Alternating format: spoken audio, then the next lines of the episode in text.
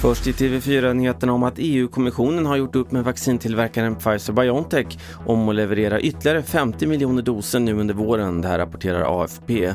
Kommissionen inleder också förhandlingar med företaget om ytterligare knappt 2 miljarder doser för nästa och näst, nästa år. Här i Sverige vill regeringen göra det straffbart att förneka förintelsen. Det beskedet ger justitieminister Morgan Johansson idag, det rapporterar Ekot. Regeringen ska nu tillsätta en parlamentarisk kommitté som ska se över frågan.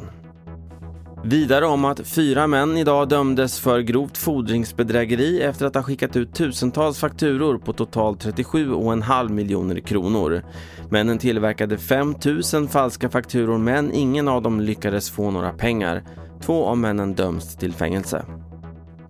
Och sist om att den svenska sportbilstillverkaren Koenigsegg storsatsar och anställer flera hundra personer utöver de 300 det nu har, det skriver Sydsvenskan. En ny produktionsanläggning i Ängelholm ska tillverka en fyrsitsig sportbil i 300 exemplar som rullar ut ur fabriken runt årsskiftet 2022-2023. Där fick du senaste nyhetsuppdateringen från TV4 Nyheterna. Jag heter Carl-Oskar Alsen.